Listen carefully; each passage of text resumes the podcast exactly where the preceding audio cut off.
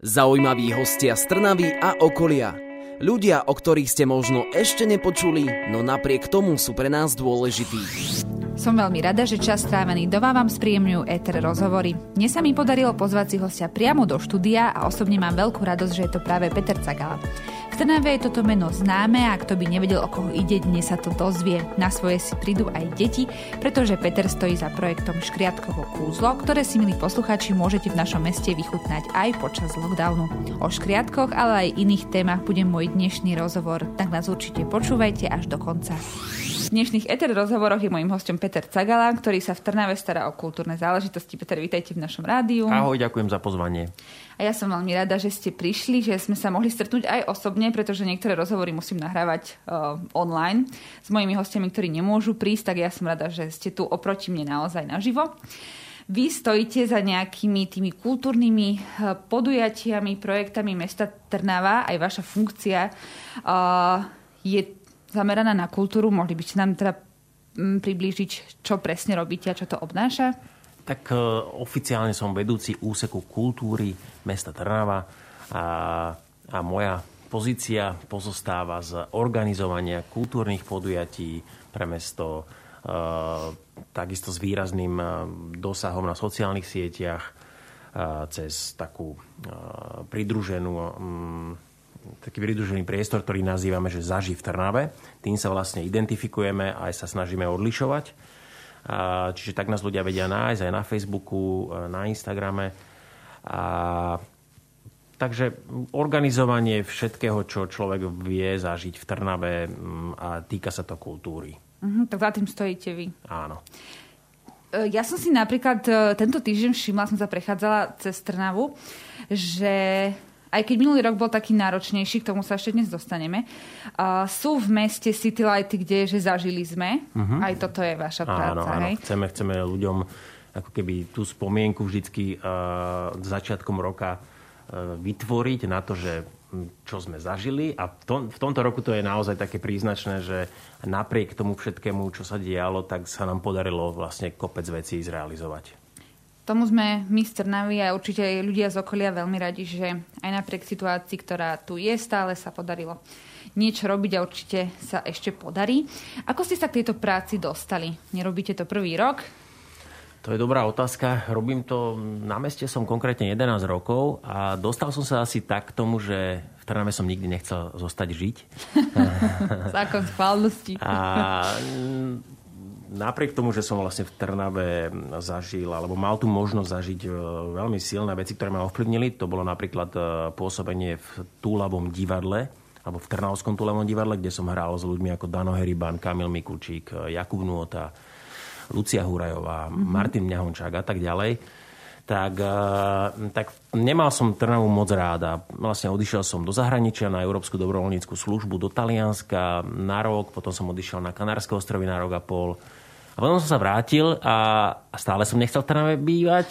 A zrazu prišla taká možnosť, že hľadajú na referát kultúry, teda res, respektíve referenta. Mm-hmm Vtedy som si povedal aj po tej skúsenosti v Taliansku, kde som robil vlastne v meskej organizácii, že OK, môžeme stále nadávať a byť nespokojní, alebo môžeme skúsiť niečo spraviť a ja som teda do toho tak nejak vhúpol a vydržal som to 11 rokov. Aby ste vedeli, že vaša práca naozaj uh, za niečo stojí, čo vám určite povie niekto iný ako ja, tak ja som tu uh, cca 12 rokov, 13, uh, tu už žijem a naozaj môžem povedať, že sa to posunulo veľkými milovými mm. krokmi, takže malo zmysel sa vrátiť aj keď z Kanárských ostrovov. No neviem, či by som sa vrátila. Ako funguje v súčasnom stave váš rezort? Sú tam nejaké obmedzenia, alebo, fungu- alebo sa snažíte teda fungovať tak ako doteraz?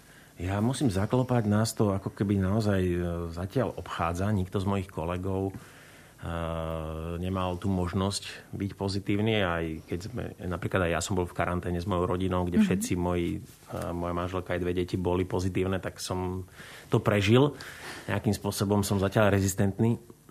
Takže uh, ako snažíme sa dodržiavať všetky možné opatrenia, ale, ale najlepšie sa nám tvorí, keď sme spolu. Ne? Že tak my ako keby sa vlastne stretávame a špekulujeme stále a vymýšľame nové veci a teda hlavne nejakým spôsobom reflektujeme to, čo, sa, to, čo sme spravili, treba aj tie posledné digitálne hry a bavíme sa o ďalších veciach do budúcnosti, takže sme radi spolu. Verím. Stretávanie cez mobily a cez displeje je síce fajn, dá sa to nahradiť, vie to nahradiť našu prácu, ale osobný kontakt je. Osobný kontakt a určite v tej kultúre je to tiež tak. Ako ovplyvnila pandémia tú kultúrnu situáciu v meste za predchádzajúci rok? Tak nebolo, na, nebolo najväčšie podujatie roka, uh, respektíve dve, Trnavský tradičný jarmok mm. a, a vlastne advent v Trnave. Takže to ako keby bolo asi že fakt, že prvýkrát, čo sa v histórii vlastne prerušila tá tradícia. Ale mm, keďže sa veci nejakým spôsobom v lete uvoľnili, tak uh, my sme boli pripravení na to a podujatia ako Leto na Korze, Trnavský jazzík, Trnavská brána, a, a pikník, a premietanie na hradby, tak to sa nám podarilo zrealizovať. Myslím si, že ľudia boli za to aj vďační, keď sa tie veci uvoľnili. A, takže napríklad aj ten hashtag, ktorý malujeme každý rok na ulici, e, sme nemohli malovať na ulici, ale ovplyvnilo to tým spôsobom, že sme vďaka pandémii, poviem to naozaj tak, že je to vďaka, e, museli uvažovať nad tým, ako to spraviť inak. A my sme vlastne, my vždycky máme 2D uh, tie písmená, ktoré sa nalepujú na to 3D písmeno, teraz nazveme to tak, že dosky, tak, uh, tak tie dosky sme rozviezli tým umelcom, ktorý, ktorých sme tentokrát ako keby uh, oslovili trošku širšie, čiže neboli to len ľudia z, z Trnavy. A čo sa stalo tým pádom, že to mali doma, mali to týždeň doma, tak mohli uh, pracovať na tom veľmi detailne, na tom výtvore uh, výtvarnom. A tým pádom celý ten hashtag uh, sa posunul uh, kvalitatívne o level vyššie. Aj vďaka tomu, že sme do toho prizvali Jana Baláža, ktorý má štúdio a vlastne bol takým kurátorom vlastne toho, toho hashtagu. Áno, mali viac času na to sa tomu venovať, hey, ako hey. za ten jeden deň to namaľovať priamo na ulici. K všetkým tým projektom, ktoré ste spomenuli, sa ešte v dnešných rozhovoroch dostaneme. Skôr ako to tak bude, ešte by ma zaujímalo, že koľko ľudí vlastne s vami spolupracuje v tomto úseku kultúry? Uh-huh. Koľko ľudí má na starosti tieto kultúrne aktivity v meste? Uh, tak my sme štyria na plný úvezok a, a vlastne máme ešte kolegu, ktorý je vlastne na tretinový úvezok, ale jeho výkon je rovnocenný s plným úvezkom. A, a mm, naozaj v poslednej dobe sa nám vlastne osvedčilo, že snažíme sa zapájať ľudí e, naprieč proste e, kultúrou alebo kreatívnym priemyslom a, a oslovovať ich do spoluprác. Takže Takže sme zistili, že toto je možno, že cesta pre nás, že nie všetko ovládať, ale vlastne zapájať, e, vťahovať ľudí do tých príprav a do kreatívnych procesov. Pri vymýšľaní nejakých nových projektov alebo e, nových akcií v meste máte voľnú ruku? Že v podstate všetko, čo vymyslíte, sa aj zrealizuje? Áno, môžem povedať, že tomto smere som nikdy nezažil obmedzenie a ja som zažil vlastne troch primátorov. A, a nikdy, nikdy naozaj nám do toho nikto nezasahoval, nikto nám nevnúcoval nejaké myšlenky a, alebo nejaké prístupy. Myslím si, že to bolo vidieť, teda respektíve myslím si, že to bolo spôsobené tým, že uh, tí primátori alebo teda ľudia, ktorí boli zodpovední, videli, že tie veci fungujú a tým pádom nám nechávali voľnú ruku. Musím povedať, že ja som sa stretla s mnohými názormi ľudí, ktorí nežijú v Trnave alebo nepochádzajú v Trnave, ktorí hovorili, že tu sa stále niečo deje. Čo je veľmi krásne, keďže Trnava nie je úplne najväčšie mesto na Slovensku, mm-hmm. ale mhm. stále je tu čo vidieť a zažiť. Ono je to zaujímavé, že keď si zoberiete Trnavu, tak Trnava je možno jediné mesto na Slovensku, ktoré nemá vlastný kultúrny dom ako mesto, že nevlastní. A tým pádom ako keby sme znevýhodnení, ale my sme vlastne vďaka tejto nevýhode z toho spravili výhodu, že OK, tak nemáme kultúrny dom, tak poďme na ulicu a vlastne sme začali robiť podujatia na ulici, čo vlastne malo za následok to, že ľudia sa s tým e, verejným priestorom začali zžívať a to je naozaj dôležitá vec v rámci mesta, keď ľudia pociťujú ten verejný priestor ako priestor, kde sa môžu realizovať, stretávať, e, vyjadrovať, e, môžu zažívať neformálne trebárstvu kultúru. Takže vlastne nám sa podarilo zmeniť, zmeniť pohľad bežného občana na, na verejný priestor vďaka tým podujatiam a vďaka tej nevýhode. Takže odporúčal by som možno každému mestu zavrieť kultúrák na 3 roky a vynájsť sa. A možno, že to bude mať na, ten, na to mesto silnejší vlastne vplyv, ako keď uh, treba tá infraštruktúra je. Ja to môžem opäť iba potvrdiť, keď si to zoberiem nejaký rok 2008-2009, keď som tu bola ako študentka prvé roky. Napríklad iba taká pešia zóna, tak to je úplne niekde inde. Aj to, ako to vyzerá, samozrejme, čo nie je teda váš odbor ale, alebo vaše pole pôsobnosti, ale tá kultúra naozaj aj v tých uliciach žije. Kultúra ale nie je to jediné, čomu sa môj host venuje. O tom už po pesničke. Počúvate rádio Eter na 107,2 FM. Mojím dnešným hostom je Peter Cagala, ktorý pracuje na úseku kultúry mesta Trnava. Okrem tejto práce je však aj fotograf. Fotku ste študovali alebo ste samouk? Ako ste sa k tomu dostali?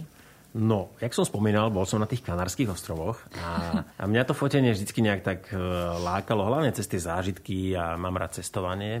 A vlastne tam som si ho mohol prvýkrát kúpiť, lebo som teda zarobil nejaké peňažky a, a jednoducho ten priestor na to bol, keď je človek mladý, podľa mňa vtedy má tie veci skúšať a riskovať. A tak som si kúpil, začal som to študovať po večeroch, po práci na voľnej wi v bare na pláži. Trávil som naozaj hodiny štúdiom, nakúpil som objektívy a skúšal som hlavne dôležité mať človeka, ktorý vám pozuje ochotne. Takže mal som vlastne v podobe svojej priateľky, dnes už manželky Ju, ktorá bola ochotná a trpezlivá vlastne pozovať.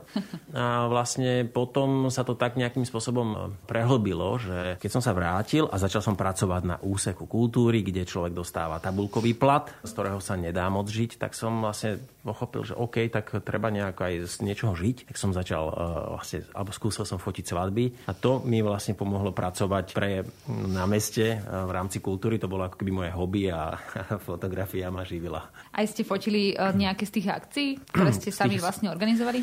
No to je dobrá otázka, lebo v tom čase, keď som teda nastúpil, tak to bolo také ako mm, možno, že som mal aj výhodu, že sa až tak moc nič nedialo a nebolo to inovatívne to prostredie, tak vlastne všetko to bolo také nové a cítil som, že tam je obrovský priestor na to, že tie fotky na tom Facebooku mestskom spravia veľa a ľudia na to reagujú, tak e, áno, ja som častokrát to podujatie zorganizoval, bol som produkčný, bol som e, moderátor a ešte som to aj nafotil. A to nehovorím akože vo svoju nejakú chválu alebo niečo, ale tak to vtedy bolo a dnes my a moji kolegovia dávame priestor fotografu, moderátorom a tak ďalej, že na všetko vlastne máme človeka a myslím si, že pri nás vyrastlo kopec dobrých trnavských fotografov, takže, ale vtedy to tak bolo. Jasne sa museli funkcie kumulovať. Nemal kto, každý robil, čo zvládal. Uh, túto vášeň pre fotografiu, teda ako ste povedali, zdieľate aj s pani manželkou. A ona ešte stále iba vašim objektom, alebo tiež s vami fotí? Ona už vlastne to tak preberá, alebo ja už mám naozaj toho času menej pri práci. A teda ona si to tak naozaj bránila sa veľmi úspešne, že nechcela sa učiť, nechcela to skúsiť. A ja som možno, že vytváral na ňu veľký tlak, aby to teda sa naučila. A potom to prišlo tak, že sama od seba, hej, že niekedy čak to poznáme, človek tlačí, tlačí a nedarí sa, potom ten človek sám od seba príde, že ukáž to sem, jak, jak to funguje. to a, a má ten cít, naozaj máme ho tak, dá sa povedať, že veľmi podobný. V podstate, keď som fotil svadby, kedy si človek prinesie 5000 fotiek zo svadby, tak ja som nebol schopný to vytriediť. A ona mi ich e, vlastne selektovala e, v Lightroome a jednoducho my sme si tak vycibrili ten vkus, že naozaj máme rovnaký pohľad na, na tú fotku, že sme si naozaj sériu desiatých podobných fotiek dali pred seba a povedali si, prečo si vybrala túto a potom sme zhodnotili, že áno, dvaja vnímame, že toto je tá fotka. Čiže ona išla na to cez to, že najprv vlastne poznala všetky programy a dnes už fotí a, mne sa páči, ako to robí. Robí to inak samozrejme, že ja by som možno, že niektoré veci, ja som možno, že viac také, že technický, ale to sa nedá, aby sme boli rovnako úplne. Jasné, určite ste sa ovplyvnili, ale každý má možno ten svoj rukopis. A ešte stále fotíte aj svadby? Viete čo, áno. Mal som minulý rok jednu svadbu, ale pre mňa je to teraz už oddych. Že ja mám strašne rád na tých svadbách to, že vlastne sa stanete súčasťou tej rodiny na chvíľu a na čom podľa mňa je postavená tá naša značka je to, že jednoducho ľudia sa pri nás cítia dobre, že zapadneme do toho ich dňa, dokonca sme ako keby takým tým v niečom sme v rámci tej ich svadby súčasťou tej show alebo nejakej tej performance, že vytvárame podmienky na to, aby sa cítili ľudia dobre aj pred tým objektívom. A to je ako keby to najsilnejšie a myslím si, že druhá najsilnejšie je to, že baby, ktoré trebárs nevesty, ktoré povedia, že akože ja toto mám najväčšiu traumu, že proste budeme sa fotiť a neviem čo, že akože to fakt, akože v živote to, som to vždycky mala a mám len tento uhol, kedy sa cítim pekná, tak myslím si, že našim, takým, našou devizou je, že dokážeme tú nevestu uvoľniť a aby sa potom vlastne na tých fotkách ona sama sebe páčila, aby cítila z nich, že sú prirodzené a že tam nie je nič hrané a tak ďalej. Takže to je taká naša silná devíza. Určite áno, podľa toho, čo rozprávate, tak uh, vidím, že to naozaj nerobíte len preto, že 48. svadba, odškrtnúci, ďalšie nejaké eurko pristalo na účte a tu sa mi postavte uh, ku stene. Hey.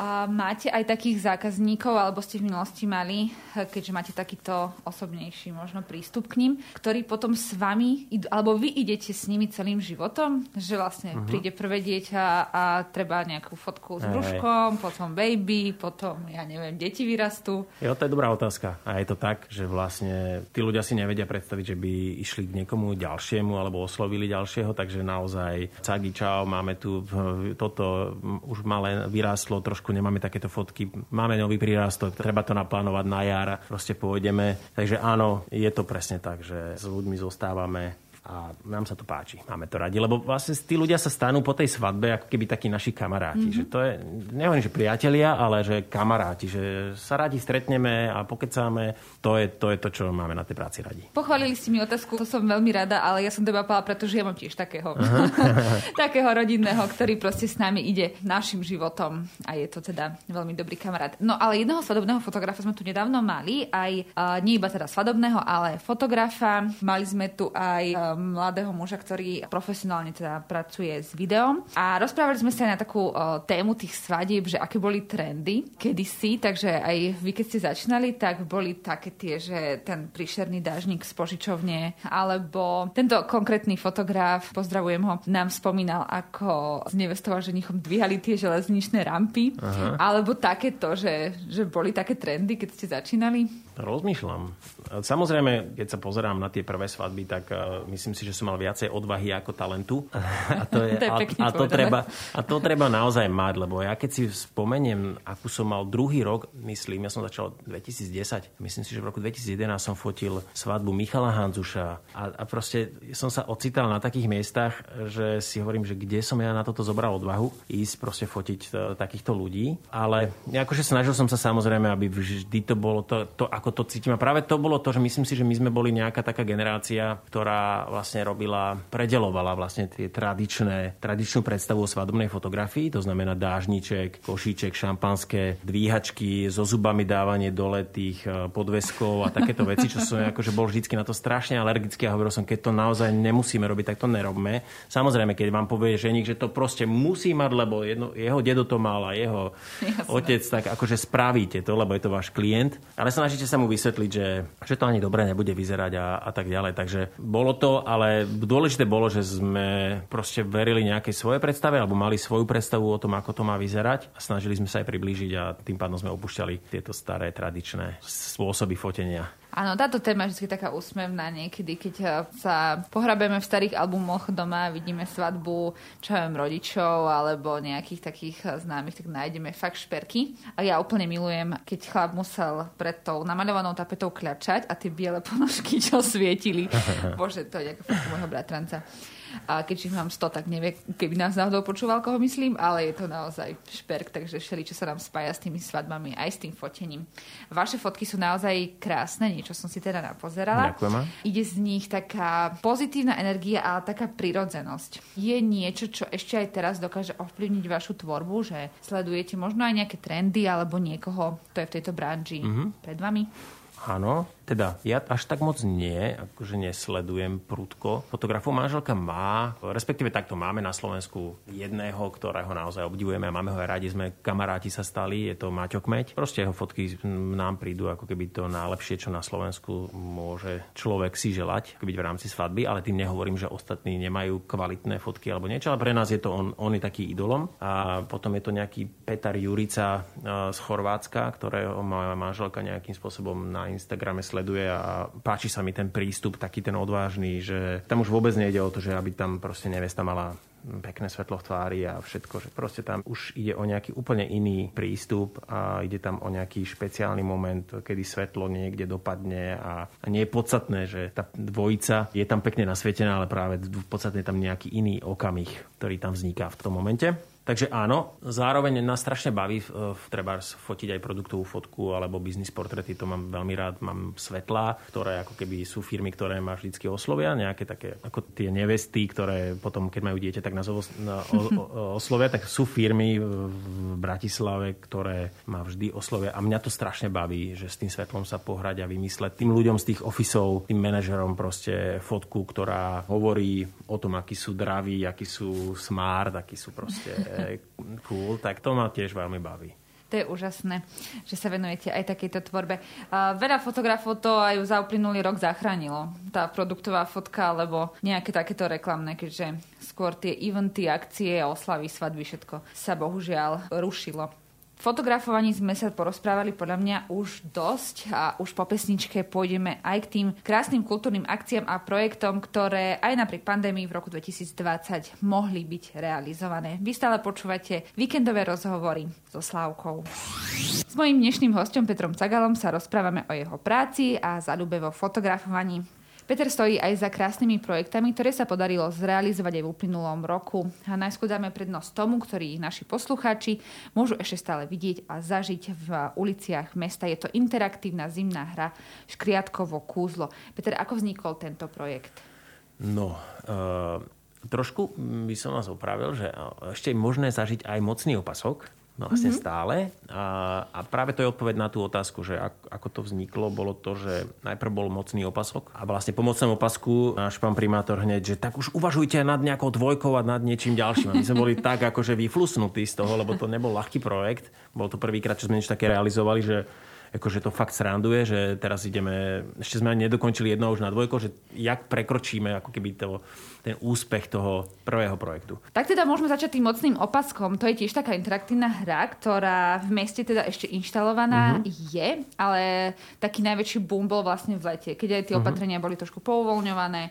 Uh, tak ako ste prišli k tomuto Hej. projektu? Potom sa dostaneme k no, škriatkom. Všetko, čo robíme, či škriatkov, alebo mocný opasok, alebo aj hashtag, tak je náš nápad, je to niečo, čo vlastne do toho prinesieme my. Ale je to v istom zmysle inšpirované niečím, čo človek vidí v zahraničí. A to je dôležité povedať, že nikto z nás tu nie je ten hero, ktorý sa ráno zobudí a proste si povie, že idem robiť mocný opasok. Tak je to aj s hashtagom, že videl som v Šoproni niečo podobné.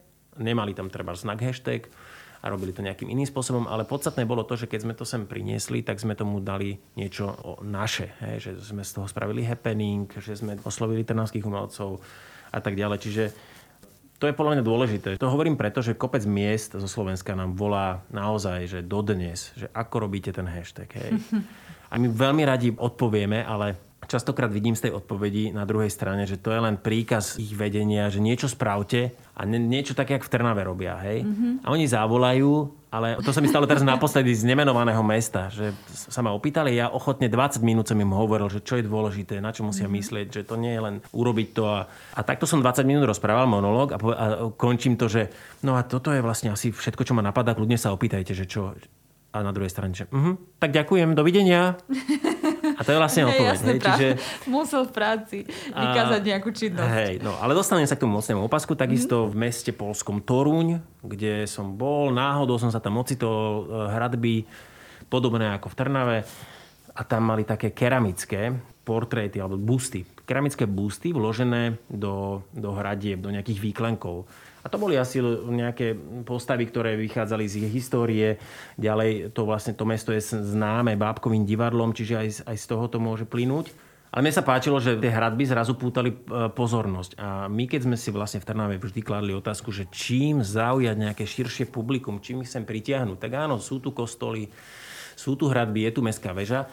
A to je podľa mňa málo, lebo podobných atrakcií sú všade okolo nás e, stovky, ako keby v rámci strednej Európy. Takže páčilo sa mi, že nejakým spôsobom tie hradby oživiť a išiel som vlastne na to ceste čo som videl v Torúni, že niečo tam vložili, ale do toho sme vlastne my vložili ten náš príbeh, ten náš vklad, ktorý vlastne vychádzal z celého týmu, ktorý sa nám podarilo okolo tejto myšlienky zhromaždiť. A každý ten človek do toho niečo vloží a zrazu vznikol mocný opazok. Čiže to nie je, že ja som ako keby prišiel a povedal som, takto to bude, ale prišiel som len s nejakou ideou, ktorú sme vlastne rozpracovali v týme a podobne sme sa potom dostali k tomu e, škriatkovmu kúzlu, že sme videli, že na ľudí to veľmi dobre fungovalo. Ten mocný opasok naozaj dodnes e, otvorilo tú stránku, myslím, 20 tisíc ľudí a je iný počet ľudí, ktorý ju dohral. Ten treba ale násobiť podľa mňa, že tromi, lebo väčšinou ľudia hrajú mm-hmm. na jedno mhm. zariadenie. Nás ale... bolo asi 6. No. ale že že videli sme, že ľudia to hrajú, chodia z iných miest, že sa im to veľmi páči. Aj hlavne preto, že bola pandémia, nám to úplne zapadlo. Hrať a pohybovať sa v uliciach bolo povolené, nebolo povolené sa zhromažďovať. Takže sme povedali, že OK, nebude advent, sú tu peniaze na to. A išlo to je úplne týmto jednoduchým spôsobom, že nemôžeme urobiť veľký okruh, to znamená malý okruh, OK, tak len centrum, čo máme v centre, na hej, okenice, tak proste poďme týmto spôsobom. Opäť proste ten brainstorming, každý s niečím prišiel, a vznikli tieto myšlienky. A ja som si to všimla, ja som absolvovala obidve teda tie hry. ten okruh mocného pásku, asi preto, že to bolo v lete, bol taký veľký, väčší. Myslím, že 4,5 kilometra. To je... Hej, hej, išla som mm-hmm. asi hodinu, ale tak mm-hmm. mali sme štyri o, mladšie deti, takže aby zvládali. A ten zimný, keďže nás o, trošku mraz obchádzal, je taký, že do pol hodinky sa to dá. Uh-huh. Aj to bol asi vplyvnený tým ročným obdobím ale ten mocný opasok mal aj taký naučný charakter trochu. A to bolo od začiatku súčasťou plánu?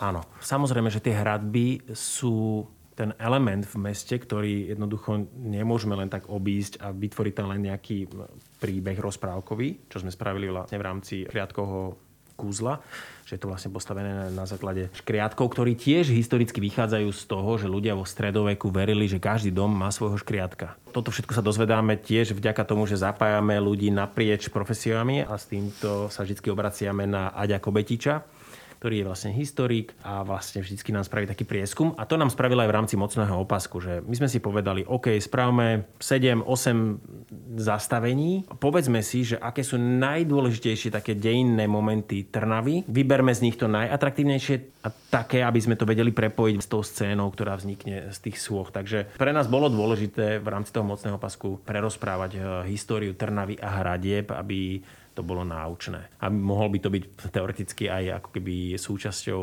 vyučovania dejepisu aj základných škôl. Keby školy boli otvorené, mohli by to absolvovať ešte aj teraz. Ako teda vznikla tá myšlienka a ako sa to spája v históriu aj tak ste už povedali. A mňa by zaujímalo vizuálne prevedenie aj toho mocného pasku, čiže tých veľkých postav, ktoré vidíme ešte stále, hlavne teda pri hradbách, ale aj tých úžasných škriatkov v tých trnavských oknách, že či to bola prvá verzia hneď, že teda niekto asi na to povolaný vám to navrhol, alebo že či aj oni mali rôzne podoby, kým sa to vykryštalizovalo do tej, čo, má, čo mhm. majú teraz? Dobrá otázka. V rámci mesta je rozpočet, ktorý sa jednoducho vždy e, viaže na konkrétny rok. To znamená, že ak vy máte nejaký nápad a do rozpočtu dáte peniaze na treba na mocný opasok, tak ich v tom roku musíte minúť. Tým chcem len povedať to, že máte veľmi málo času na realizáciu nejakých takýchto väčších projektov. A tým pádom ja sa vždy spolieham na ľudí, ktorých viem, že vedia pracovať pod e, časovým tlakom a vedia predovšetkým pracovať tak, že ten rozpočet nepresiahnu nejak násobne. To znamená, ja pracujem vlastne s ľuďmi, ktorých poznám ešte z čas, keď som hrával v divadle a to sú vlastne scénografii a tak ďalej. A tí scénografi sú zázrační v tom, že oni dokážu vyrobiť zázraky na počkanie. Že dokážu vlastne z ničoho spraviť niečo, že treba v rámci toho mocného opasku, keby sme tú sochu chceli nebodaj odlievať, hej, tak, tak jedna stojí toľko, čo stalo 14 tých sôch v rámci celej tej hry. Aby som sa dostal k, k odpovedi na, na vašu otázku, je, že bol tam nejaký vývoj. V rámci mocného opasku bol nejaký vývoj, lebo na tú hru sme mali viacej času toho, ako vo, vo výsledku tie sochy vyzerajú. A čo sa týka škriatka, tak to bol šprint. Hej? Mm-hmm. Čiže tam naozaj tie baby, Nadia Salbotová a Barbara Rajčanová, obidve scenografky, jednoducho pracovali pod takým stresom a tlakom, že oni naozaj dali na prvú vlastne vizuál tých škriatkov aj tých okien. Hej? Čiže oni každá zase má za sebou nejakú dielňu, ktorá treba zrobí, ja neviem, Radošincov a Storku. Dala im tam 3 týždňa, oni si to tam zabukovali a ona im dala zadanie. Oni jej spravia hrubú prácu a ona vlastne doľaďuje detaily. Treba aj v rámci toho mocného opasku tých súch to tak bolo že oni pozvárali konštrukciu ocelovú e, na ocelových platniach. Na to dali vlastne, systém je taký, že to, mm-hmm. to nie je že vyrezávané alebo vysekávané. Na tom je normálne, že polystyren, ktorý je v tvare tej postavy. Na tom je fasádny kléber a ona to potom vlastne detailami upravovala. Výraz tých, tých súch a tak ďalej. Čiže tu je jasne vidieť, že to je tá najlacnejšia možná varianta toho, ako to spravila, ale vo výsledku to vyzerá e, veľmi kvalitne hovoríte najlacnejšie verzie, ale keď popisujete ten proces, tak uh, nie je to až také jednoduché. Nie je to ani jednoduché, ani lacné. Hej, a ženy so zváračkou to musí byť super, to sa ešte musím naučiť. Ale naozaj tie sochy vyzerajú krásne, škriatkovia, no do tých som sa ja osobne zamilovala, naozaj sú rozkošní a krásni. Keď ste hovorili o tej časovej tiesni a tom, že tí škriatkovia sa realizovali rýchlejšie, tak koľko to trvalo od nejakého mhm. prvotného uh-huh. nápadu, že to bude teda ako keby tá rozprávka, alebo nejaký príbeh o škriatkoch, až kým uh-huh. sa montovali do okien? Ja mám výborných kolegov a kolega Johnny aj s Maťom, aj s, s Jurajom prišli z porady s pánom viceprimátorom, že OK, nebude, nebude advent, treba niečo vymysleť, tak viete čo, pán vicepremiér, my vymyslíme takú nejakú hru. Prišli do kancelárie s tým, že sme mu to ponúkli. Tak my sme sedeli, dali sme taký brainstorm a zrazu sme zistili, že máme na to, ja myslím, že to bolo, že dva mesiace. Mm-hmm. Teraz môžem klamať, ale to bol naozaj totál maratón. A chceli sme to vlastne 1.12. otvoriť, ale nevyšlo to. Aj kvôli tomu, že tá pandémia obmedzovala treba prácu tých ľudí, nemohli nakupovať materiál. Častokrát tie baby nakupovali vlastne v starožitníctvách, ktoré tie veci. Takže asi o nejakých 10 dní sa nám to natiahlo. Ale bol to naozaj veľmi, veľmi projekt, ktorý akože za takú krátku dobu ešte asi nevznikol. Hoci teda tie adventné trhy typické aj s programom neboli tak, myslím, že táto hra pekne to tvorila aj tú zimnú atmosféru, ale aj tú predvianočnú. V oboch prípadoch prepožičali hre hlasy známych herci. Ako bola s nimi spolupráca? Kamila Mikučika aj Dana Heribana poznám od svojho detstva v podstate a sú to moji veľmi dobrí priatelia, s ktorými mám niečo nažité. Takže tam som išiel na istotu. Aj vzhľadom k tomu, že sme nemali čas, tak nechcel som ani experimentovať. Aj vzhľadom k tomu, že obidva sú trnaučania, tak ten, ten prvok lokál patriotizmu stále u nás zohráva nejakú rolu. Oni sú proste profici, oni sa postavia pred mikrofón a na prvú tej postave e, dajú charakter a okamžite tá hra nadobudne vyšší level keď si to človek naozaj na tom telefóne pustí. A všimli sme si to, že ľudia chodia s malými reproduktormi, ktoré si prepoja cez Bluetooth a majú ten zážitok z tej hry ešte silnejší, že nie je to cez ten reproduktor telefónu. Takže práca s nimi bola fantastická. Podľa toho, čo rozprávate, som veľmi rada, že teda má toľko šikovných ľudí, ktorí možno už pôsobia inde, ale veľmi radi sa sem vracajú a určite jedným z tých šikovných ľudí aj dnešný môj host Peter Cagala, s ktorým sa ešte stále rozprávam a rozpráva sa s ním naozaj výborne, takže dúfam, že aj vy nás počúvate a že nás budete počúvať aj po pesničke. Interaktívne hry v meste Trnava spríjemňujú a zatraktívňujú prechádzky mestom, ktoré, chvála Bohu, v tomto lockdownovom čase sú povolené. Uh, hovorili sme teda s mojím hostom Petrom Cagalom o mocnom opasku a škriatkovom kúzle a z celého toho mi vyplýva, že hlavne za tým stojí tým úžasných, šikovných ľudí, ktorí hlavne veľmi dobre spolupracujú spolu. Povedali sme si niečo o tej kreatíve, ako to vzniká a tak ďalej, ale myšlienka je super, aj nápad eh, to bol asi dobrý, ale treba to dať na papier. Takže kto sa venuje tejto časti celé, vlastne to pripraviť textovo, myšlienkovo a tak ďalej? Mm-hmm. No ja vďaka tejto hre uh, som mal naozaj to šťastie, že som mohol ako keby vojsť do vôd, ktoré som možno že nepoznal v rámci Trnavy a, a proste som spoznal neskutočne úžasných a kreatívnych a šikovných ľudí, ktorí sa tu pohybujú a, a človek o nich nevie. A to naozaj vzniklo tak, že, že jeden chalan mi raz povedal, že ja som programátor a keby ste raz niečo na meste potrebovali, tak sa mi ozví. Tak som sa mu ozval a on doniesol ďalšieho a povedal, vieš čo, tento chalan už niečo podobné, čo teraz ty chceš ísť robiť, robil. A on mi povedal, že vieš čo, mám tu takú babu, ktorá je že Janka Pekarková, ona je inak študentka, vlastne absolventka vašej uh, fakulty. Fakulty masmediálnej komunikácie. A, áno. A ona je perfektná v tom, že ona je copywriterka, je marketingová, akože veľmi šikovná. Tak som sa ozval jej. Ona mi povedala, že má výborného výtvarníka Jana Baláža grafika.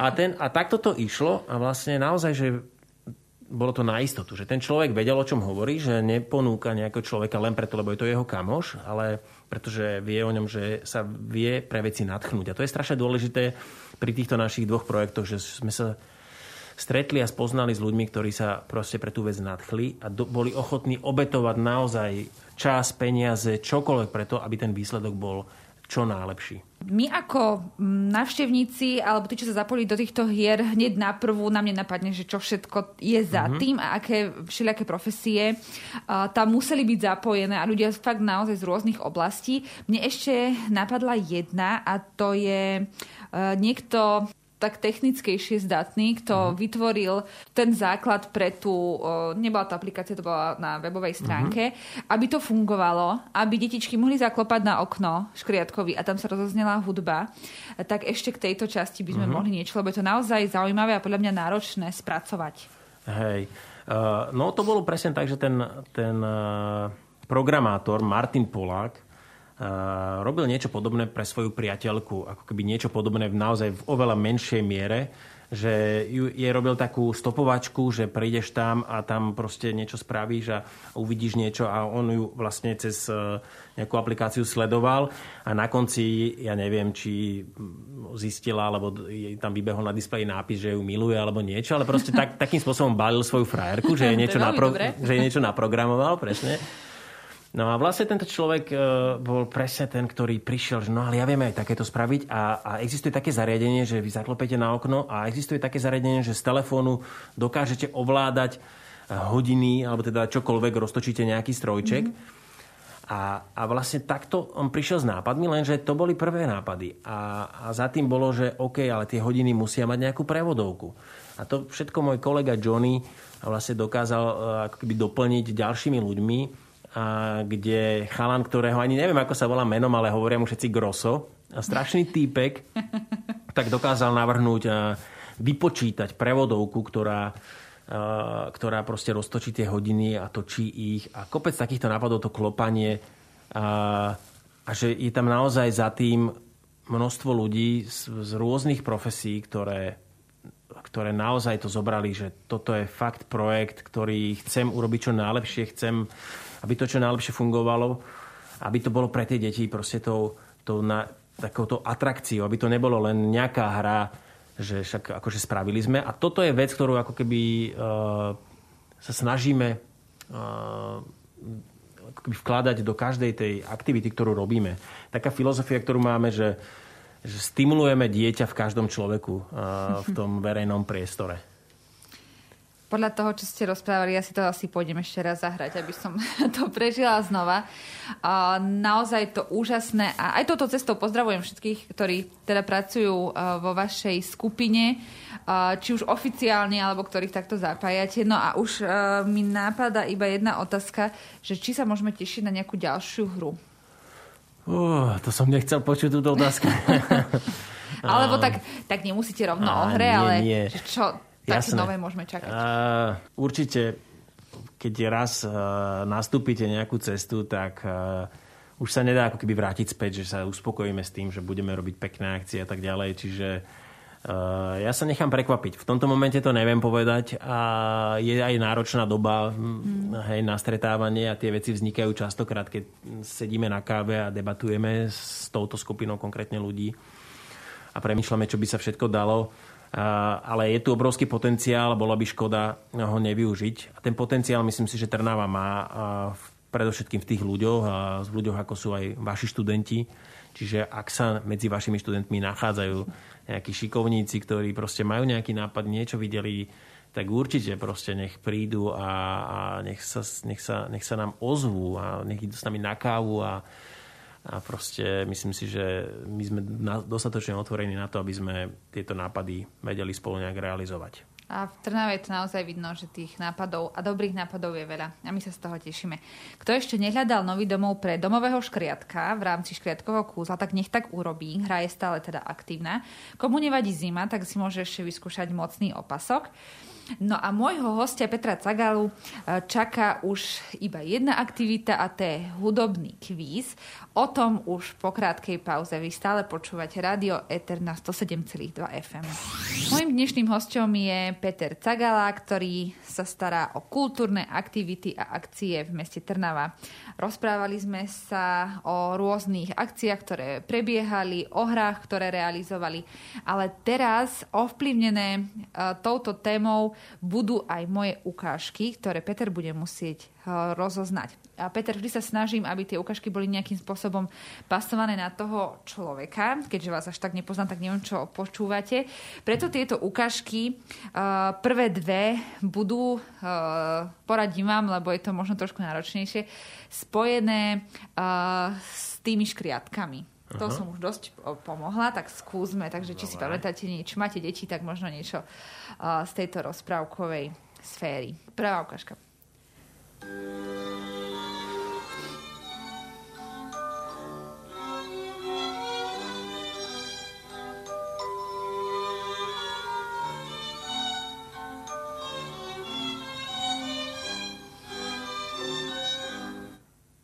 Viete, z aké rozprávky to môže byť? Tak je to rozprávka môjho detstva a myslím si, že to je Kremienok a Chocholúšik. Mm-mm. Nie? Mm-mm. Oh, tak dajte mi ešte jednu šancu. Dám, dám. Um, tak škriatok. Aj to začína, škriatok. že škriatok a jeho meno a ešte mal takého kamaráta. Tak to není toto? Ale podobá sa na Kremienok a Chocholušik veľmi táto melódia, máte pravdu. Áno? Mm-hmm. Mm-hmm. Ale je to škriatok. Mm, nedávam. Maťo okay. a Slimák Klinček. Aha, no ale ja som myslel týchto, ale nevedel som, jak sa volajú. tak pol boda vám. Mm, uh, pol boda vám dávam. Dobre, ale bol som, vizuálne som trafil. V mojej mysli, akože môžem dokázať. Dobre. Druhá je tiež kriatková. Uh, je to možno trošku náročnejšie, ale ja si to pamätám z detstva, bol to taký hraný seriál, ale tiež tak pre mladšieho diváka a tiež tam ten škriatok zohrával veľmi dôležitú úlohu, tak poďme na to.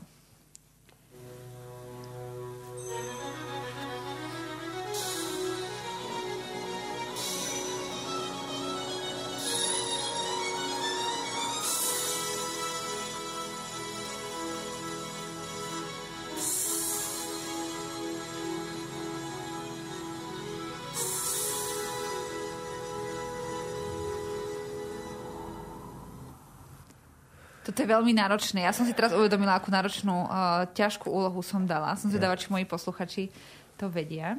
Hrála tam Tanička Pauhofová, ešte také maličké dievčatko s takými dvoma copíkmi. Uh-huh.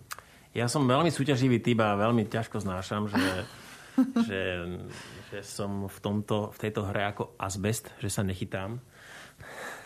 Tak mňa si nevyberajte, aby som do našich hier dávala hudbu, hej? Dobre, takže netuším. A volá sa to škriatok Delete ktorý okay. bolo už moderné mať počítače, mm-hmm. ešte také tie veľmi uh, obrovské stolové a on ich vlastne vždy vtiahol do rozprávky Aha. cez monitor, ten obrovský bedňový tam prešli. Okay. No ale toto bolo náročné, to ja si to pamätám a táto melódia mne teda utkla v pamäti. Dobre, tak skúsme teraz z iného súdka, nebude to už žiadny škriatok ani nič. Ale pustím vám uh, takú uh, vtipnú ukážku, ako dvaja herci, slovenskí herci niečo spievajú. Trošku menia tak hlasy a chcela by som vedieť, či budete vedieť, kto v tejto ukážke spieva. A tiež je to ovplyvnené tým, čo, som, čo sme sa dnes rozprávali, o čom sme sa dnes rozprávali. Uh-huh. Takže to som vám trošku poradila. Poďme na to.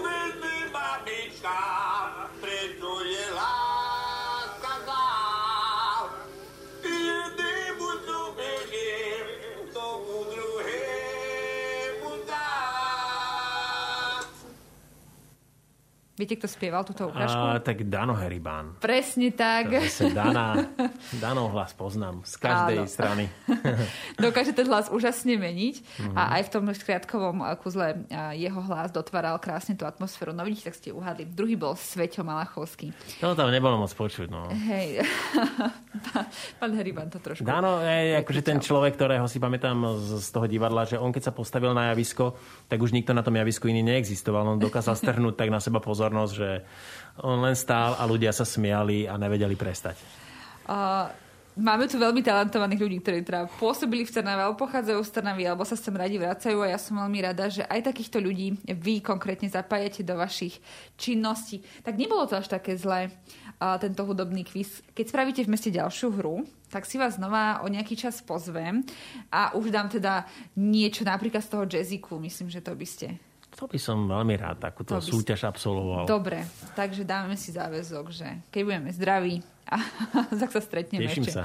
Možno aj v tomto roku. Mojím dnešným hostom bol Peter Cagala, vedúci úseku kultúry v meste Trnava. A som veľmi rada, že ste nielen prišli osobne a mohla som sa aj porozprávať s niekým takto naživo, ale že ste nám porozprávali o všetkých projektoch a krásnych hrách, ktoré v Trnave máme. A ja ako Zástupca obyvateľstva Trnavy vám ďakujem aj za vašu prácu, za to, že nám spríjemňujete aj prechádzky mestom. Ďakujem veľmi pekne. Pre nás je spätná väzba veľmi dôležitá a vážime si ho a budeme sa snažiť robiť najlepšie, ako budeme vedieť ďalej. Pozdravte svojich kolegov, budeme teda veľmi radi, ak sa ešte stretneme pri rôznych aj aktivitách, ak to situácia dovolí, ale aj určite tú štúdiu. Vy ste počúvali víkendové ETER rozhovory so Slavkou a ak ste nás nestihli, tak si nás môžete vypočuť aj na webe Rádia ETER. Ja sa na vás teším opäť o týždeň s ďalším zaujímavým hostom. Stále počúvate Rádio ETER na 107,2 FM.